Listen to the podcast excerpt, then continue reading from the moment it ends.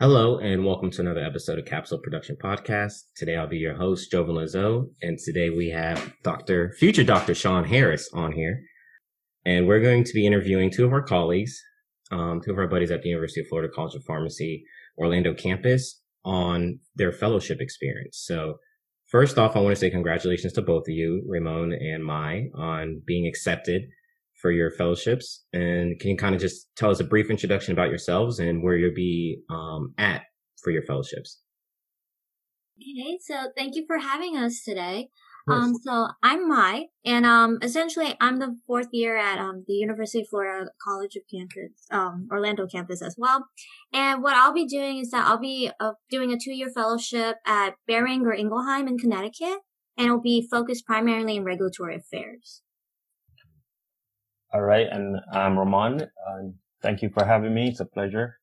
Um, I'm a fourth year at the Orlando uh, campus as well, at UF, and I'll be joining Johnson & Johnson as a clinical research fellow um, through the Rutgers Fellowship.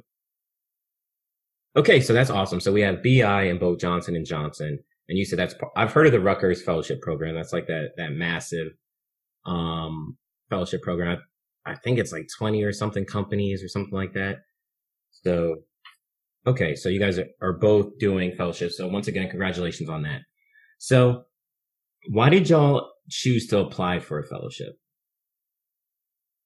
All right. So I can start off with that. So for me, um, prior to pharmacy school, I had industry experience. I work in a, at a pharmaceutical company, um, and Lomb. I worked there as a microbiology technician. So more like quality control. And so for me, I wanted like more, just having more input in drug development, um, having more of a role in that. So that's why I applied for pharmacy school, uh, speaking to the compounding pharmacists there, speaking to the consultant pharmacists there and what they do kind of gave me that insight. And so I decided to go to a pharmacy school. So I'm completing I'm trying to go full circle of what I wanted to do from that point on. So um, that's the reason for my fellowship. Um, that's I, I, honestly didn't know that that you were that you had prior experience working for a pharmaceutical company and that you were interested in research like that. Yeah. Um, is there a certain phase, whether it's like the preclinical phase one, phase two, phase three, or is it more actually creating the drug that you're in? More of the phase one, phase two, phase three, as far as the fellowship that I'll be doing at uh, Johnson and Johnson. Um, as far as the clinical research aspect mm-hmm. goes, um, less of wet lab bench work, more of um, the study designs and so on and so forth of bringing the drug forward. Okay, so any any new drugs that come out, um, we're gonna have to get in touch with Ramon. He's these trials to us. Who's going to be working on them if they come from Johnson and Johnson? Right. Yeah. So basically assessing the study trials and so on to, to see if it makes, uh, you know, good sense to put the drug forward. Okay. So basically, if you're listening and you hear this and you have to do a journal club and it's a Johnson and Johnson drug, uh, you have to hit up Ramon and he'll give the tidbits on the trial. Okay. Awesome. Thank you. Thank you for sharing. And what about you, Mai? So similar to Ramon, I also had an internship in a industry company, and um, for that time, what I was dealing with was more like body on a chip research. And if you guys haven't known what it is, I really recommend you to look it up and figure or uh, research about it because it's very interesting. And one of the things that led me to go more into the industry route was the fact that I was limited on what I could do with this research. Like it was very forefront and innovative. And I thought, why wasn't, why weren't we using it in our like drug verification process? Right. So from there, that was when everyone told me, oh, you have to get through the FDA. And after, after I looked up more about the FDA, I just realized I was more interested in regulatory affairs, which led me to wanting to go into pharmacy school in order to learn more about drugs, in order to learn about the drug development process. And that was how it sparked my need to go into fellowship. Most people, when you start pharmacy school, I know UF put a big emphasis on residency versus fellowship, but throughout the whole time, I just felt more that for clinical needs, I wasn't as interested as I was in the drug development process, which is why I favored the fellowship route more than anything. Got it. Mm-hmm. And can you kind of give a brief explanation for to what regulatory affairs is um, to our listeners, please?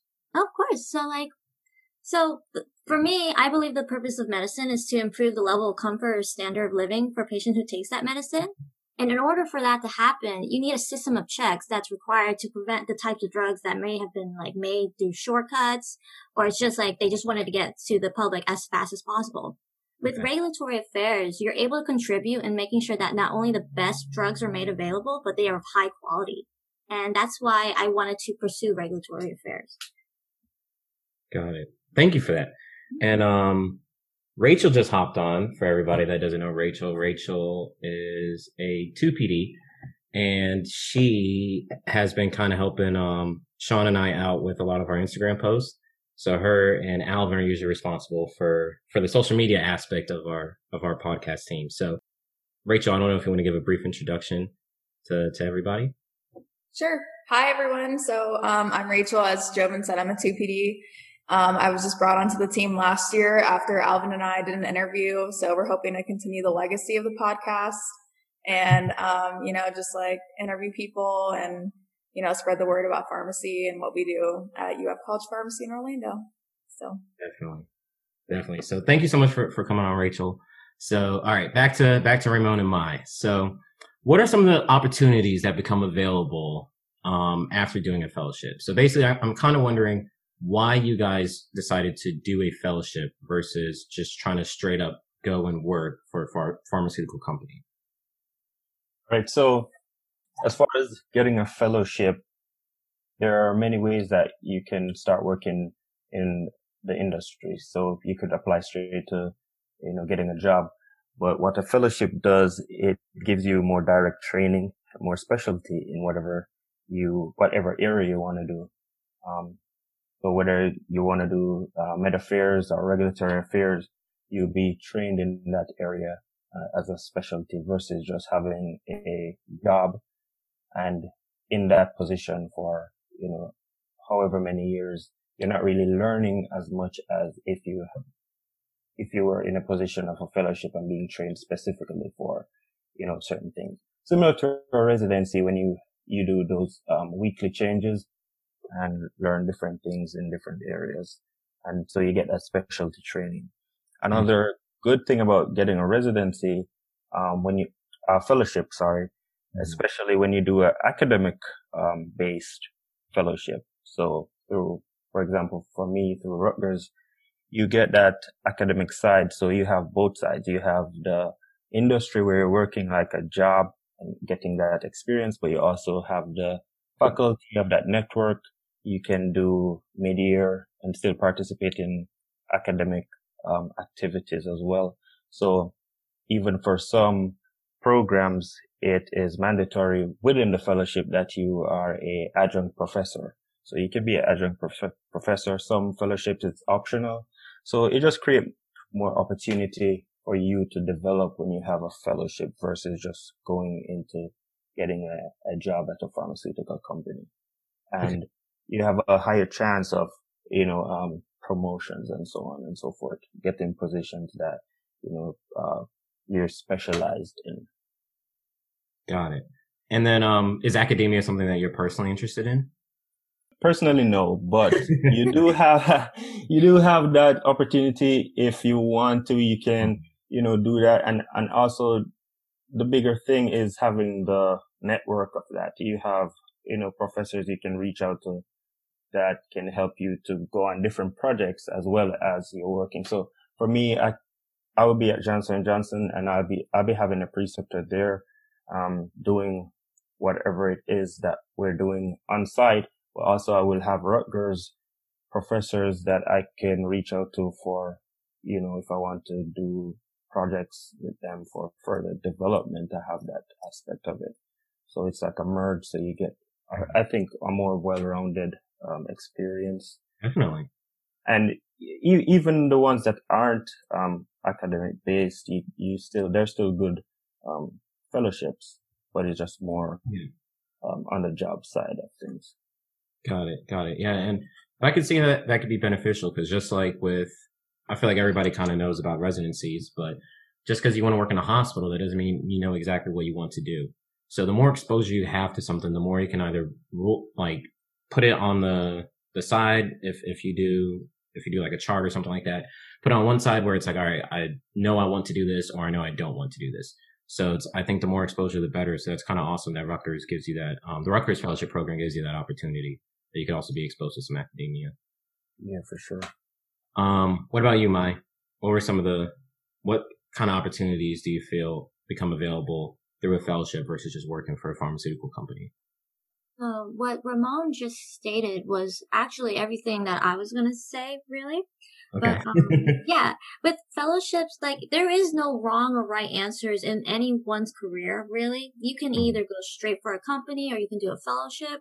For me, I really wanted to get the whole networking aspect as well as getting to meet the people who are very well known and top in their fields to learn from them. And for me, doing a fellowship was the best way for me to go about that route.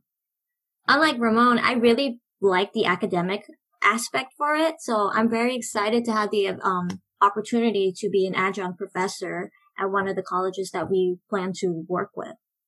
So that for me, like, so if you wanted to go straight into the company, you can. Um, it's just like sometimes there are some barriers and people believe that having the fellowship can uh, like reduce the amount of barriers you have to go through. But really, like you learn in pharmacy school, everything is dependent on your hard work. So yeah. you can go either way, really. Got it. So no wrong answers, just personal preferences, really. Mm-hmm. Um, is, is what I'm getting from both of you. Okay. Yeah. Um, so as like a second year student now, like I'm starting to think about these things because my the way I kind of handled my second year so far, I've just I took on like a lot of leadership positions in school, but now I'm trying to like shift my focus towards the future and like trying to secure a job. So now I'm kind of transitioning to like looking into hospital pharmacy and looking into like different opportunities like fellowships or residency. So I guess my kind of question regarding, um, you know, fellowships would be what the application process was like um, is it kind of like a universal system like PhORCAS or is it its own separate entity? And what was the timeline of things? Like when did you start thinking about applying and when did you start submitting um, your applications? Okay, well, um, you're gonna get great exposure from both me and Ramon today, since um, I went for the more private sector, and then Ramon he went the actual full nine yards for a fellowship process. But um, I can tell you, it is especially since it was during COVID. It was crazy. Um, normally you guys for residency, you guys have PhORCAS, so you have the deadlines in front of you. Everything's nicely done.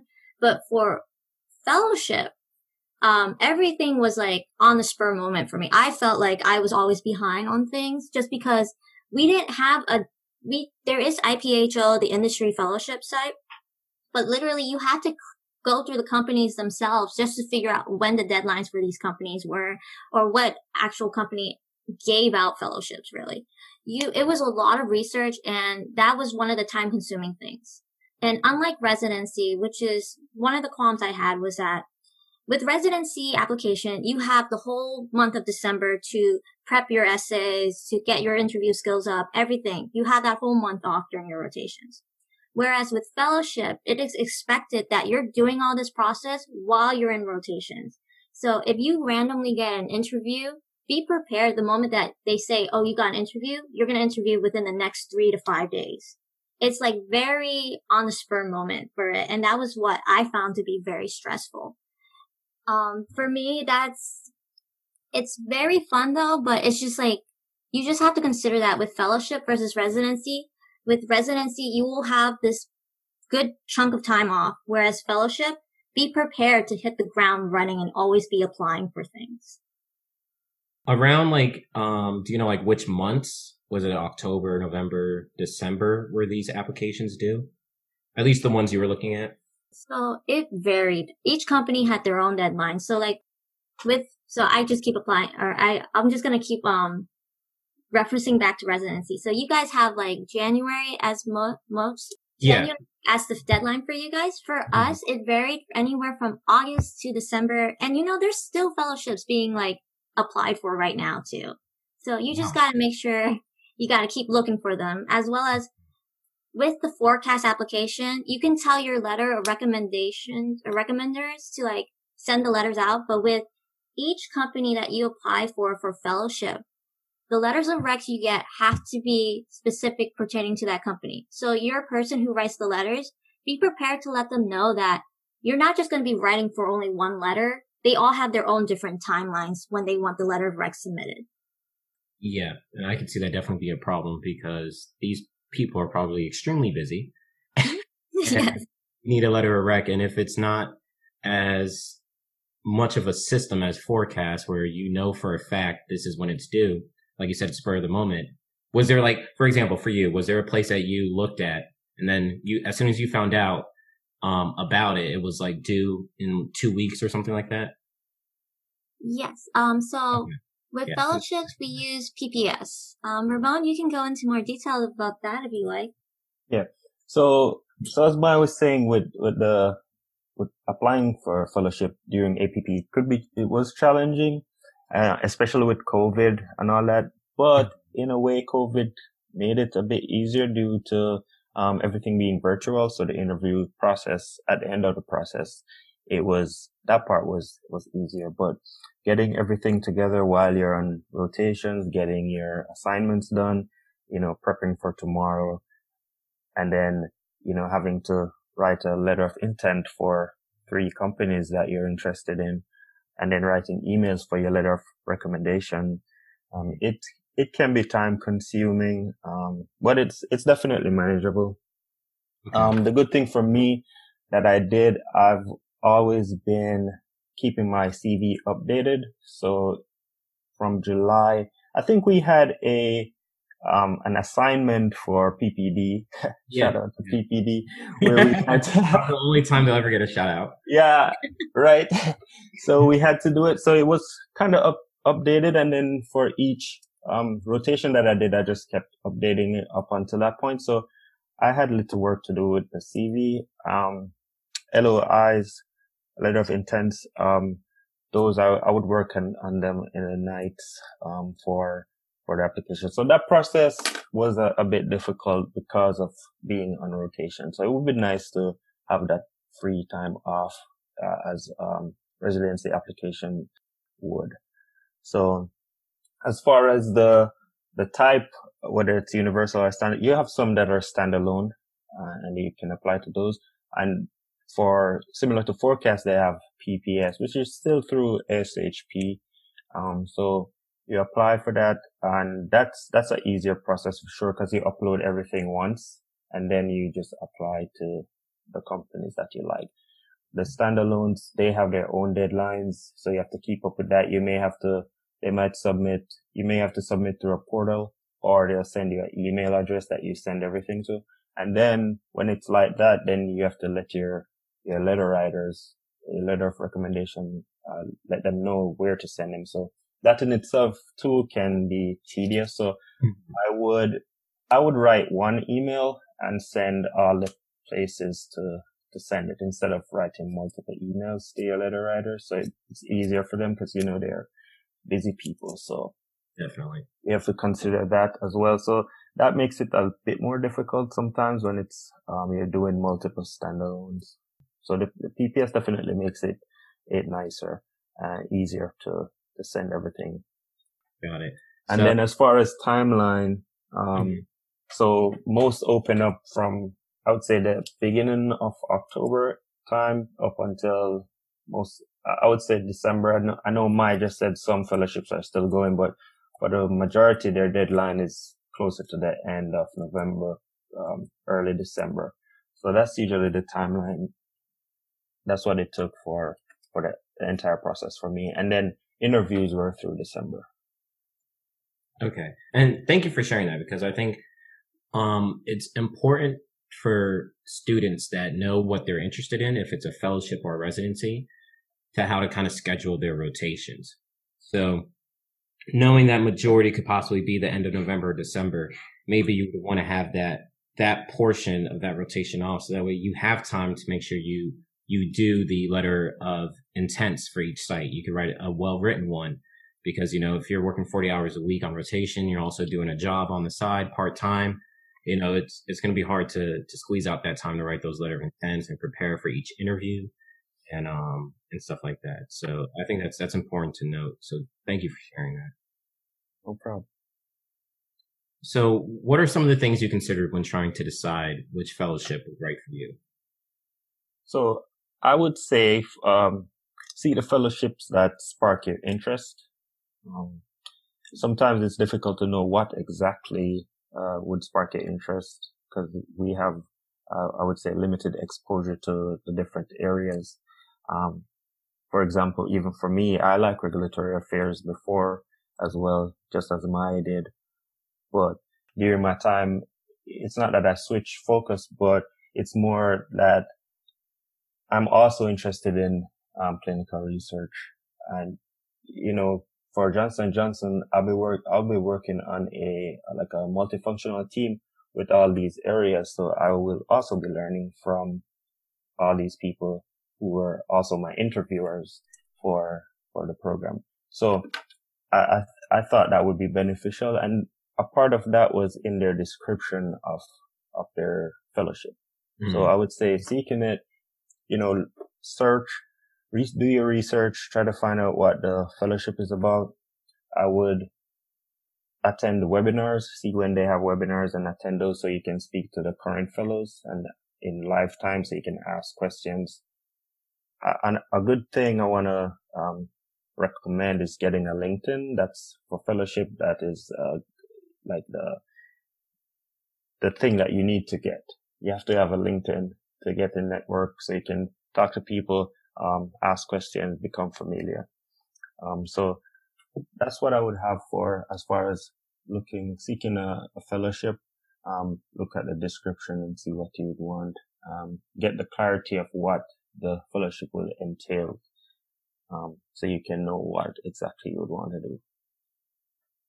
So I had a follow up question about LinkedIn specifically because um, someone recently talked to me about it. They were like, "Oh, you should look into getting a LinkedIn. And I was like, I've never even heard of anyone in my school like having one and like using it. So I was maybe, I was like, oh, well, maybe it's like not a pharmacy thing. It's just like people, we have like another like platform that we use. But now that you brought it up, I kind of wanted to ask you, um, I mean, this is kind of like an off topic question, but I know LinkedIn has kind of turned into like a social media kind of platform in a way. Like there's, now ways you can like post stuff and share things that interest you. So is that something that you participate in? Because like as a job, like when you're looking for jobs, like I'm sure you want to like obviously keep the most professional profile, but do you like share things that are pharmacy related, like current events, or do you kind of just keep like a low profile?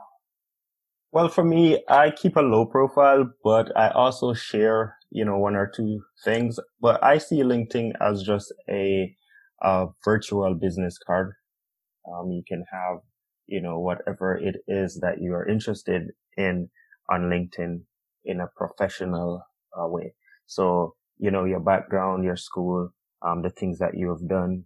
Um, I've seen people have their whole CV on LinkedIn. So, you know, and, and it builds your networking. Um, it's, it's really easy just to, um, email someone that you saw at a maybe a webinar or a conference and you add them on LinkedIn, it's really easy to just um, reach out to them, ask a question. Um, I've reached out to the president of IPHO, the founder of IPHO, and he's he's directed me in you know in making connections and starting up a conversation with uh, current fellows right now um, at the time. So it just goes it just goes a far way. It's easy to reach out. So I would say I would recommend having um, LinkedIn and even for fellowships, the people that you're applying for these positions, the companies, they actually will look at your profile and see, you know, what it is. And it's, it's, it just makes it easier for introduction when you have a professional platform like that. Yeah. And, and to add on to that, I think it's up to you, Rachel, if you want to do more of a low profile like Ramon, or if you want to post things because I've seen people also post maybe pharmacy things. So right now, COVID 19 vaccines, I see that a lot when people have gone to help out. I think that's a great thing to post. You know, I don't think any pharmaceutical company would look down upon that. Um, posting that you were helping out the community and vaccinating people. Um, maybe if you just got a, a recent publication, you know, I, there's no problem posting that, you know. So I think as long as it's like pharmacy related content, um, I think any pharmaceutical company or, or job, any pharmacy job that you're interested in would be okay with it. So I would just try to keep it pharmacy related content and everything else could be for the Instagrams and the Facebooks and stuff like that. Yeah, for sure. That would definitely be a plus to have an active LinkedIn that's professional. Yeah, I agree with Ramon. Um, especially since I use my LinkedIn as a way to look for other pharmacists, and if I ever have a question about it, um, I know Ramon and I we've been invited to the fellowship LinkedIn uh, group, and we're just chatting with um, other fellows who just got their fellowships to see like what it's like. It's it's more of a way to connect, as well as if you don't understand any like a certain field of pharmacy, people are very open to when you reach out to them and you ask them questions. I know with um, one of the fellows that I spoke to when I was applying, they're like, to them, it's more important that if you wanted this fellowship, you would reach out to them. And by a way you can reach out is through LinkedIn because that is a professional manner. You can message them and be like, Hey, I want to have like 30 minutes of your time. Do you have time to talk about it? They really like that kind of thing. And that can also be like something that makes or break like your way of getting into that company as well. For me, I recommend to anyone who has a LinkedIn that if you're interested in any company for any residency, anything in general, go to their main LinkedIn page and like it because if they see that you like it already, they know that you're more invested into their company or like hospital than other applicants. It's something that will stand out even if you think it's minor, but it's it's a very big impact to your application. That's actually yeah. really good advice because I think what I'm facing right now when I'm like applying for hospital intern positions is like I'm sending emails constantly and I just feel like they're getting lost in translation. And um, I think that's really good advice going forward is to have a LinkedIn because it's like your face and everything you have and like just contacting them directly. And it's just like showing your face as well as, you know, everything you're about. And pretty much like you were saying, you can have your whole CV on your profile. So it's, like right there and they can just click and then they can see what you're about and then, you know, go from there. So I think that's just a really good venue to professionally talk to people. So I'm actually probably going to make my LinkedIn like sometime soon because you guys are inspiring me to do it. Yeah, for sure. Um, yeah, the, the thing about applying to fellowships or residencies is, you know, we always talk about doing something that stands out, that sets you apart. Um, and this is one thing for sure. If you reach out to someone who's at the company, um, sometimes they are the same persons that are doing the interviews. So if, if your name is already familiar with them through LinkedIn, messaging them, asking about in, uh, the position and showing your interest, and then they see your application, that's definitely one thing that can set you apart from other, the other thousands or thousands of applicants that are coming in that's just something to to keep in mind as well. And also, for my advice for interviews, if you can find them on LinkedIn and learn a little bit about their background, like that's your mini research on how you should approach the conversation. Like just knowing that, like I know that for my uh, interviews, once I figure out, oh, what was their background in, I would try to make the conversation about them because honestly, um, you're there to learn how they work and you want to understand them. Like interview is a two way process. Using the LinkedIn is just a way to help you do better in your interview. That is my advice as well.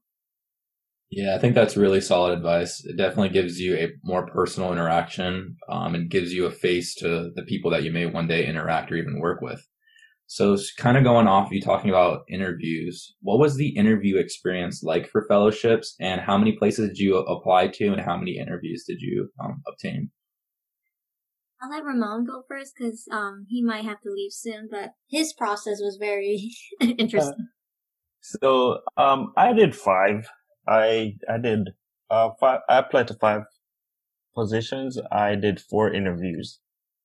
So the process, as, as we spoke about, it was a bit uh, tedious at first as far as having to deal with rotations at the same time. Um, it can come off as intimidating trying to get your letter of intent perfect and your CV, you know, perfect.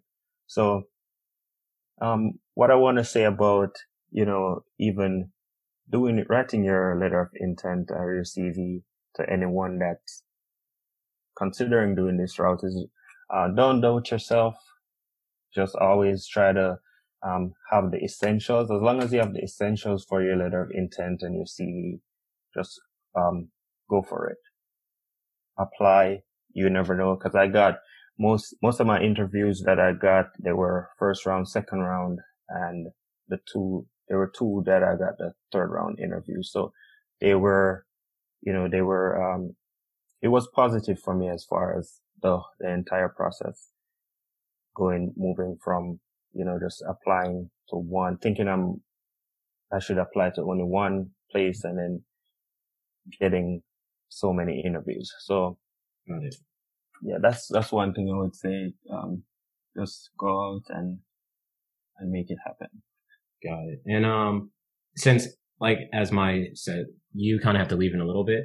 Um, but before you go, is there for the students that are still like first year students, second year students, and even third year students? Is there any advice that you can give them to kind of help them stand out? They feel like they're not adequate if their CVs aren't adequate enough to get a fellowship. Is there anything you think that they could do Right. So have multiple people look at it.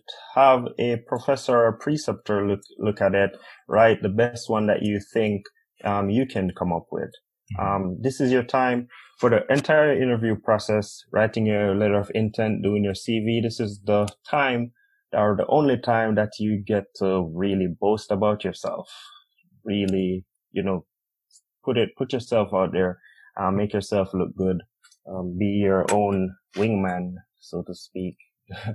um, yeah. Um, whatever you did on your rotations, um, when you're putting it on your CV, expand on it, talk about it, um, show your involvement, use more active words that you did instead of saying like you participated, use words like you executed, stuff like that. So it stands out on your CV. Um, your, your letter of intent, uh, make sure it has the I'm saying that a lot because um, I have colleagues who didn't apply to certain positions because they think they weren't good enough. Yeah. Of, yeah. So I'm saying that I'm coming from that aspect because, you know, you, you're, you're in pharmacy school. You're, you're doing a great job. Just, um, put whatever you've done in your CV, um, write your letter of intent. As long as it has the essentials, it's good enough. Um, you can always do the tweaks and you, you know, we get really picky about every little thing. It's fine. Just send it yeah. out. I actually, one of my, one of the places I, I, um, applied to, they got a version of my letter of intent that was not the final version. and I found out later on and I thought it was, you know, it's a disaster at that point and I still got an interview for that. So, wow. you know, they, they didn't even know they didn't get my final version. so you know, that's why I'm saying just, just go through with it, write a good letter of intent, have someone review it, um, you know, make sure everything is fine as far as grammar goes and the CV. When you're right, asking for a letter of recommendations, ask for a positive letter of recommendations from a preceptor or a professor that you've worked well with and they know you and they, they'll, they'll write you a good letter. So those are, those are some of the things that I would um, recommend at this point. Um, and um, you, you mentioned rotations. Did you have one of those industry rotations? I have one coming up. Oh, coming up. Yeah, okay. yeah. my next rotation is an industry rotation. I wanted it earlier, but um, it still worked out for you. Yeah, it still worked out. So I mean, that would be a be a good thing just to see from from their company, anyways. And mm-hmm. then for for interview, one thing um I want to say is use the star method the star technique. It's yes. it's actually good. Um, practice it. Have multiple stories for for each behavior question that you may have, um, and continue just to practice so it can flow while you're in the interview. Um, that that was very helpful when I had multiple interviews. And the more more interviews you do, the better you become. It becomes uh, just having a conversation at that point afterwards. So if you can practice and practice with a friend, or you know a colleague that's in it. Maya and I did a did one. Really? we yeah we we were practicing with each other. Okay. Yeah. So that that was that was good good practice. So um yeah, so I would, I would say have multiple interviews. So if you know if the interviewer they may ask you a behavioral question, and then you can look up a list of common behavioral questions in interviews and just practice with those. But, you know, if they ask you, you know, they say, tell me about a time when you faced a challenge. Yeah. You can just pull maybe two, just have two or three stories that you can just go off with and use the star technique and just wrap it up. That's what they're looking for. Got it. It's easier for you to be prepared that way. Got it. And then for for everybody listening, the STAR technique is just um, situation, task, action, and result. Result, yes. Okay. Yeah. All right. So that's a, that's so, a yes. technique. So that's something that um you can you can kind of Google search it and um apply that for your interviews, as Ramon's saying, to kind of help you with your interview experience. And um, is there anything, any last minute things you want to do before you go?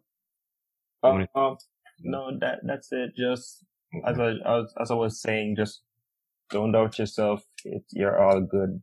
Just write, have the essential, focus on the essentials. Make sure your letter of intent ha- states why you're applying, um, why you're the, the right candidate for this position. And, you know, make sure your CV is on point and have your letter of recommendation and also be mindful of the, the deadlines and all that. So that's, I mean, I may have more. So if, if anyone want to reach out to me, you can reach out to me on LinkedIn or you can give them my, my email address Okay. if, if anyone wants to reach out and ask more questions, Yeah. seeing that this is a short time, but Yeah. Yeah, I'll, I'll definitely do that. I'll put that in our show notes in the description. I could put your LinkedIn, um, and then also your email if anybody wants to reach out to you.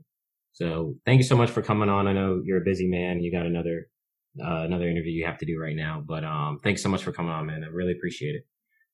thank you for having me. Of course. Bye guys. All right, my, now you're the, the star of the show. No Yeah. worries, no worries. so, um, okay, so I was hoping that Ramon would go more into the process, but I'll tell you guys a bit about the fellowship process.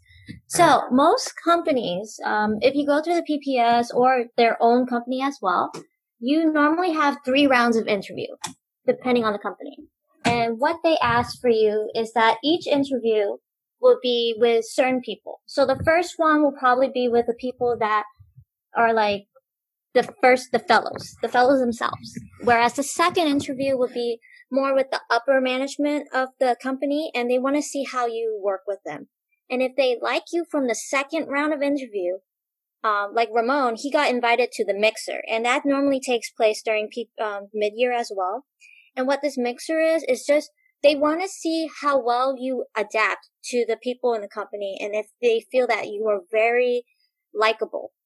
Mm, And so it's another way to like say that, um, kind of like they want to make sure that do we vibe well with each other kind of deal. And then from there, you'll get, they'll send you an email saying that, oh, you have a third round of interview.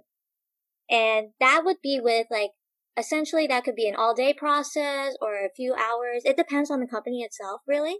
But mhm. that's where they'll ask you more technical questions as well as you're expected to present a presentation the day of. Um, the presentation can take anywhere from 15 to 30 minutes. Um, some companies will let you pick the topic that you want to present or they will assign you a presentation the day of and tell you to present on it and they'll ask you questions about your presentation. And then from there, if they like you enough, then you'll get your acceptance. Thank you. That was very thorough. Um, so with those those three parts, those three rounds, is that has it always been that way, or was it because of COVID they kind of made it that way? It's always been that way, but with COVID, I know some companies just they just cut it short so that you have two rounds instead of three. Oh, and, and the it's like more of Rutgers and the bigger schools that will have the mixers during mm. mid-year. But if you're more for the smaller companies or the private ones, they won't have that mixer and they'll probably just have you do two rounds where essentially the first round is with the fellows and then the second one will be the big one with everyone and you'll be expected to do the presentation the day of. Got it. Okay. Thank you for So- that. Yeah. So be prepared, guys, when you're applying and you get the interviews that you, at one point, you'll be expected to present. uh, you may know what you're presenting on or you may not. Like for me, for my interview process, they told me that they wouldn't let me know what it is until 30 minutes before the presentation, read the document and present it to them. Wow. That's intense. it was, but it, it was fun because like for me, like how you approach the situation is really going to change how you interview. For me, I thought, okay, I'm going to present in front of all these regulatory affairs specialists who are top of their game. This is a learning opportunity for me for them to critique on anything that I might have done and to accept it because if this is the field I want to be in, I want to learn as much as I can and I'll accept all the criticisms. And that was something that they really liked about my application because they told me that other applicants they are more nervous and but they were like you just went through it naturally which was kind of shocking but like yeah. Say that. You know you're a go-getter. Oh no but yeah just how you like my advice for anyone who's interviewing i got this from ramon and it really changed my interview style is that you want to develop this flow during the interview where it doesn't feel like you guys are just alternating questions and answer anymore. You want to feel like you guys are just having a conversation. Yeah. And when you get to that stage in the interview, that's when you'll know that this is the company is right for you. They like you and you want to work with them. By having that kind of atmosphere, instead of just having questions, answer, question, answer, it'll, it'll change the whole way that, um, the process will be for you, honestly. Definitely. And I could see how that is very pivotal very, very vital for any company and also for the person applying to understand if they're able to have that type of rapport. Because without that, like you said earlier, it's, there's probably no better word than to say the vibe, but you have to get a great feel for the culture and the environment to see if that is a type of environment that you can excel in and that they can also excel in teaching you. And I think um, a lot of times some of us, we just look for the job rather than is it the right opportunity for us? And that's probably a very important thing. And I'm glad that you really touched on that. Yeah, I think that's important too, because I think coming from like the interviewer side, they probably go through so many interviews with students. So of course it's just like robotic after a time. So like what Ramon said of just like making it into a conversation. I think mm-hmm. that's key to this because then it kind of makes you stand out as well. Cause I don't think, I think a lot of people interviewing are probably nervous and stuff. So it's like, you know, can sound like question answer, question answer, but I think just making it, you know, more natural and just have like a vibe, I guess, is what mm-hmm. you said is the perfect word for it. But I think that's pretty important to have. Yeah.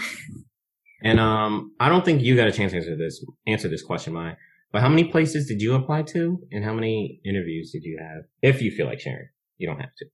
Honestly, I'm not gonna lie. I've lost track of how many I applied to. I just know that I was applying every Friday because that was the deadline for a new one. I was like, God dang it. Like every time I was like, there's a new application due today. Are you kidding me? Yeah. Like, yeah, that's, that was my stress right there. Um, Ramon, he did his beautifully. He, he had all his deadline set. But for me, it was like, I felt like I was always learning, but I was able to get four interviews. So, um, with each company, I had a different type of interview. So the first one, they had webinar and that was with the people who are specializing with a different company, uh, one thing they also like to do is that they will make the fellow call you on your cell phone and you will have a phone interview that lasts about 10 minutes. And they just want to see if they can connect to you. And then from there, then you go to the second round of interview. So your first round can also be a phone interview or a webinar. Um, for the one that I did get the company with, that one was special for me because, um, so the first day was the webinar, but it was like about 30 minutes. And then they sent me a request later saying they wanted to do the final interview with me.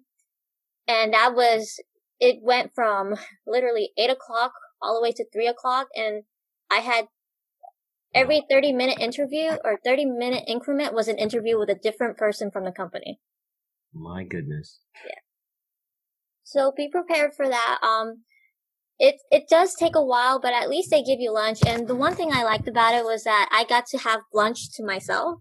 So I know that in like um before COVID, you would have they the company will actually fly you out to the state. So when you get the third round interview, consider that very big deal because that's where the company is willing to spend thousands of dollars on you just to fly you out to where they're at to feed you, to give you a hotel lodging, everything is paid for. That is a big deal. And unfortunately, we weren't able to get that experience because of COVID. But if you guys do get it after COVID's gone, that is a huge deal. And congratulations to anyone who has reached that stage. I, I wish I would have known about that perk uh, before before I, I decided not to apply for fellowships because uh, that that could have changed some things. And um, a lot of people don't realize, you know, how costly applying for all these different things are. And I realized that very soon after applying for residencies and also the trip to the site, you know, so that could limit you as far as traveling. Let's say if you're interested in working in California, but then you have to travel for an interview. For, as far as residencies, they don't, as far as I know, residencies don't pay for you. So that's, that's got to come out of your own budget. But to hear that fellowships pay for you, that's, that's a, that's a really good perk. That's a really good thing to know. Yeah, so that that's one thing. Um, but yeah, those were my interview sessions. Uh, about mm-hmm. four. Yeah. About four. Well, awesome. Okay, and then how did? Or sorry, go ahead, Rachel. I know you wanted to ask. Yeah. So kind of touching on like interviews and stuff. Just kind of switching gears. So when you were actually in pharmacy school, mm-hmm. I'm feel like I'm gonna have this problem just because I'm so like aware of what everyone else is doing and I get nervous because I'm like, hey, like a lot of people are doing the same positions in school. Like a lot of us are president elects. A lot of people are involved in all these organizations.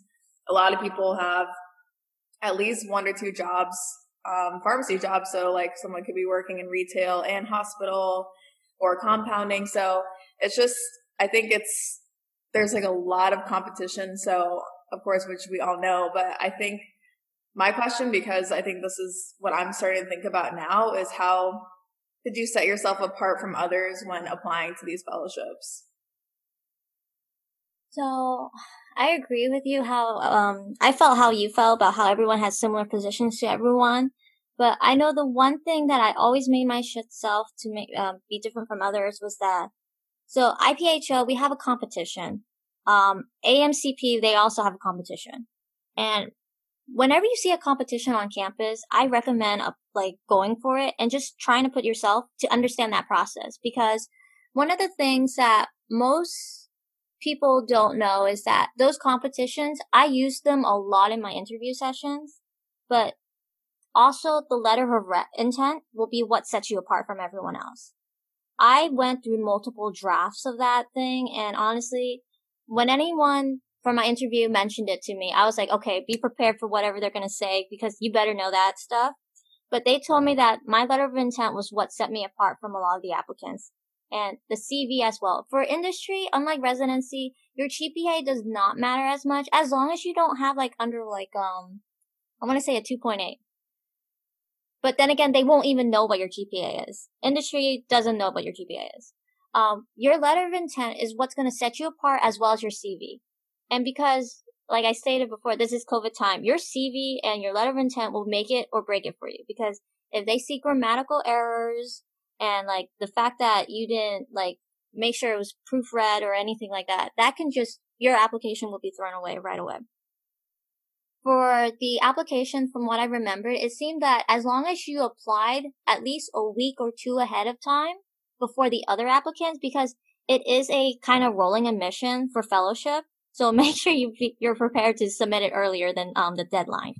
Um, so with that being said, you just want to make sure your letter of intent, your CV is on point, as well as the fact that if the earlier you submit it, you're more guaranteed to have an interview spot. Okay. Yeah, that's good to know because that differs from residency sites. Um, so that's, that's something that's important to know.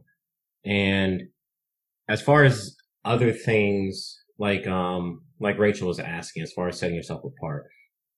Um, just throwing stuff out there. Uh, would you say like volunteer experience? Um, possibly doing research. Would research be beneficial if you're interested in industry? Is there anything aside from the student orgs? Because like Rachel said, and that's something that I I've also done too. When we kind of we can't help but compare ourselves to other classmates, and it's I always think about there's hundreds of pharmacy schools, and they have the same organization. So they're going to have people in the same positions. Like, what about me? Besides my personality, what can I put on my CV that helps me stand out? So would you say like research is a possible thing? Um, besides the competitions, you, you already touched on that. So like research, um, maybe just shadowing at pharmaceutical companies, anything, anything you could think of that can kind of help a student separate themselves from others when applying for a fellowship.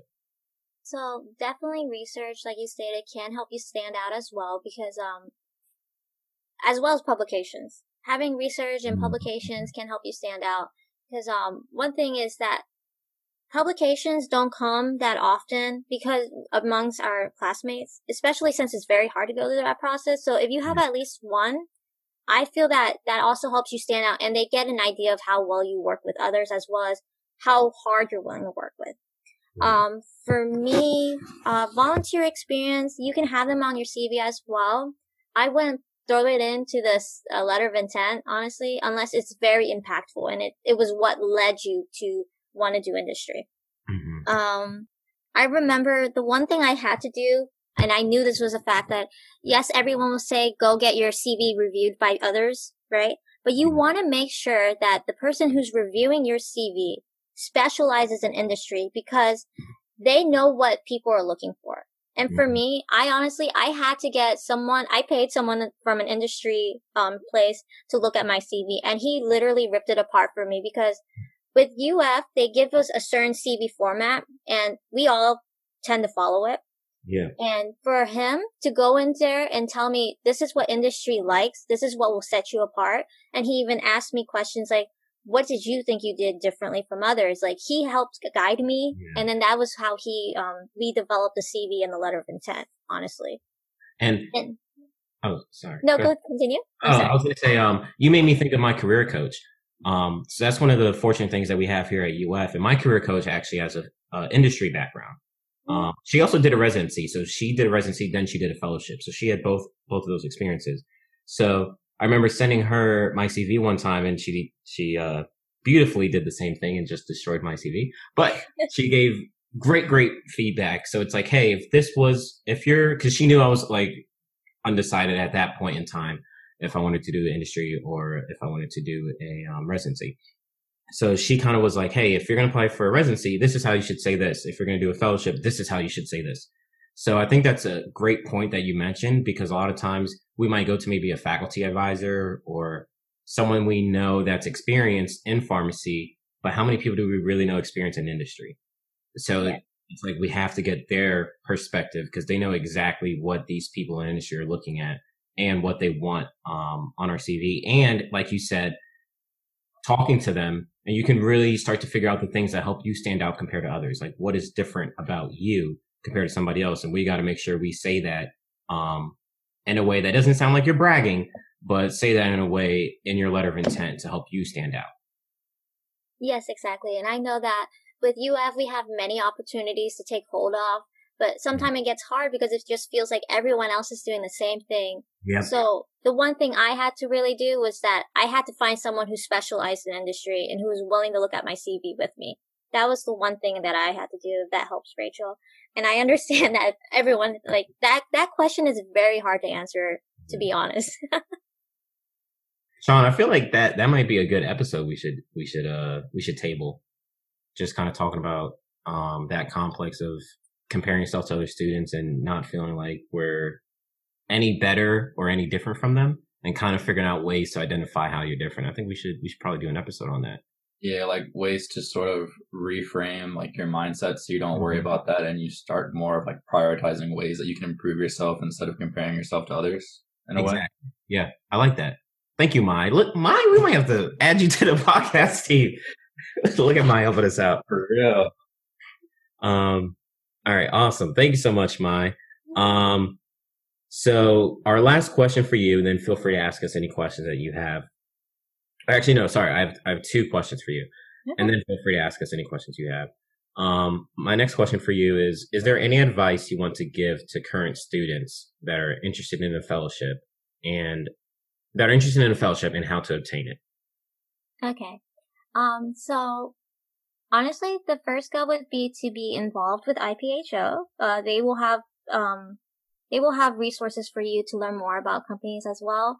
But for me, I know that throughout the whole time of the fellowship, there was the companies was literally posting out webinars to explain about their fellowships. And I highly recommend for anyone to go look at those webinars to understand more about the company. Not only will this give you an aspect of what components of a fellowship you like or what you don't like, but you get to see like, is this what you really want? For me, I made sure that my fellowship had an academic um, proponent to it. And that was what helped me narrow down my choices.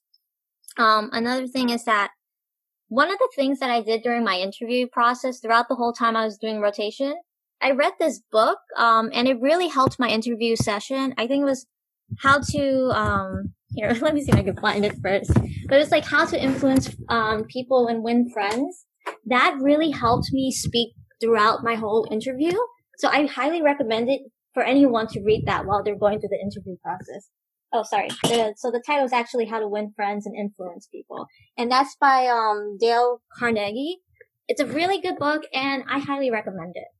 That was one thing that I did. Um, and also with your class, make a Facebook group, like a private message group if you have to, like the way that Ramon and I did, and see whoever is interested in applying for fellowships. So that way you don't feel like you're the only one in the process and that everyone's able to communicate with each other and be like, Hey, how would you go about this question? Like you want to bounce ideas off of each other. And by doing that, you can develop your answers to be really well done.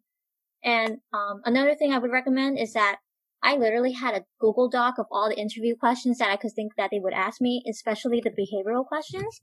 And mm-hmm. I wrote my answers out. And I would every night before I went to bed, I would just go straight through them one by one and try to answer those questions to the best of my ability because one thing that you will, like, they will note you on is how well you speak. And by practicing and practicing these responses so much, it'll just come naturally to you. And that's how you're going to develop that flow.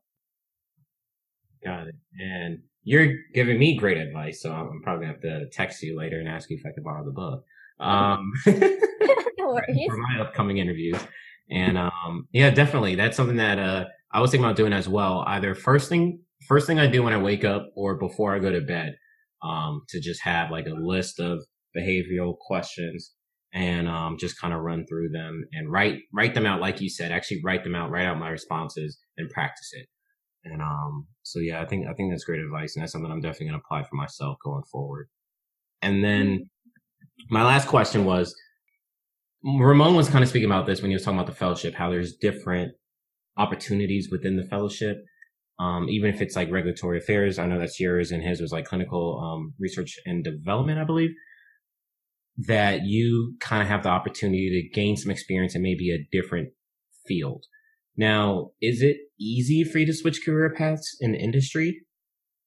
So with industry, um, it's very easy to do horizontal movements. Okay. And horizontal is just you jumping from a different field, left and right. It's not like you're going up to be, you go from like associate director to director, then that would be more vertical, but you can also do that too.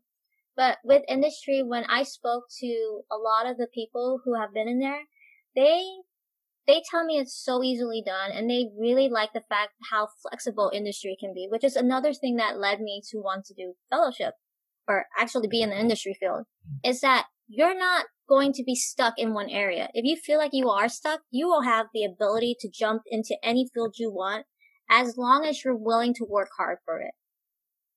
All right. Yeah, well, I'm sold. Uh, kind of too late now for me to apply, but I like it. I like it. Thank you so much for taking the time out to talk to us and um, give all our listeners kind of a, a brief overview of the fellowship experience and how they can kind of set themselves apart as a student to get an interview and then what to do during the interview process, how to prepare themselves in order to, to not just get the interview, but also to get that acceptance letter and let them know that, hey, this position, this position is yours if you want it, which is what we all want to do. Oh, and one more advice before I forget. Um, so with interview questions, another thing that I did, I just remembered it, I'm sorry, is that you can also go onto YouTube and just type in how to interview questions and then people will teach you the responses as well as because like Ramon and I said, a lot of our interviews was through the webcam. Mm-hmm. You have to make sure that when you set your um, settings, you want to make sure that you are in a bright setting. So make sure you watch videos on how to present yourself through the webcam in the most professional manner as possible, as well as how to speak. because that will make it or break it because your lighting does make a difference, people. It really does. Definitely. And, um, yeah. And if you have any specific YouTube videos that you recommend, just, um, send it to me and then I can also add that to the show notes. So uh, everybody sees it, they could, they could check those out. All right. So that's it for the questions I have. Rachel, Sean, do you guys have any questions for mine? No, not that I can think of. Yeah, not not any um extra ones at the moment, but thank you again for your insights. No worries. Like that'll be really helpful to our listeners who are interested in the industry route. Mm-hmm. Definitely. And this Yeah. could also be applied to, I think, a lot of just job application period. So whether if you want to do, um, a residency as far as the letter of intent advice she was giving, how to set yourself apart, the CV, things like that. I think that could also definitely apply for a residency and then also for an interview. Like she, you gave some great, great interview tips that will translate no matter what you're applying for. So that's something, whether it's pharmacy or not pharmacy, um, definitely, definitely some great things that, that you guys recommended today. So before we let you go, Mai, Mhm. is there any questions that you have for us? Mm, Let's see. No, not that I think of, but if anyone wants to contact me or have any questions, you're more than welcome to contact me. Uh, you can use me through LinkedIn, email, or even Facebook. I'm very flexible with either one. All right. So I'll get, um, I'll get all the information. I'll add that to the show notes as well. So Mhm. thank you so much, Mai, for, for coming on. Thank you, Rachel, for coming on and being part of the host side, part of the host team today. Um, really appreciate it. And Sean, She did an thank you. amazing job. Yes, Aw, yes. thanks. Yeah, Definitely. Glad to be here. definitely. And then thank you again, Sean, for, for coming on and helping us out as well. That being said, stay tuned to all any announcements that we post on Instagram at Capsule Production. Just keep in mind on Thursdays, we have Test Your Knowledge Thursdays where we're still doing the Instagram quizzes. So you can just log in on Thursdays, check, check our story and, um, answer a, a one question quiz. It's multiple choice. Shouldn't take you more than like 10 seconds to answer the question and, um, just kind of help prepare you for the NAPLEX and also prepare you for preceptor type questions that you could possibly get. And um, be on the lookout soon. We hope to to start getting involved in creating some infographics, some pharmacy infographics for everybody. So that's something new that um, we look forward to adding this year. And we're super thankful for everybody that was listening, that have been listening to us, and that continue to listen to us and like and share our content. So you guys are the best. Thank you so much. And um, stay tuned.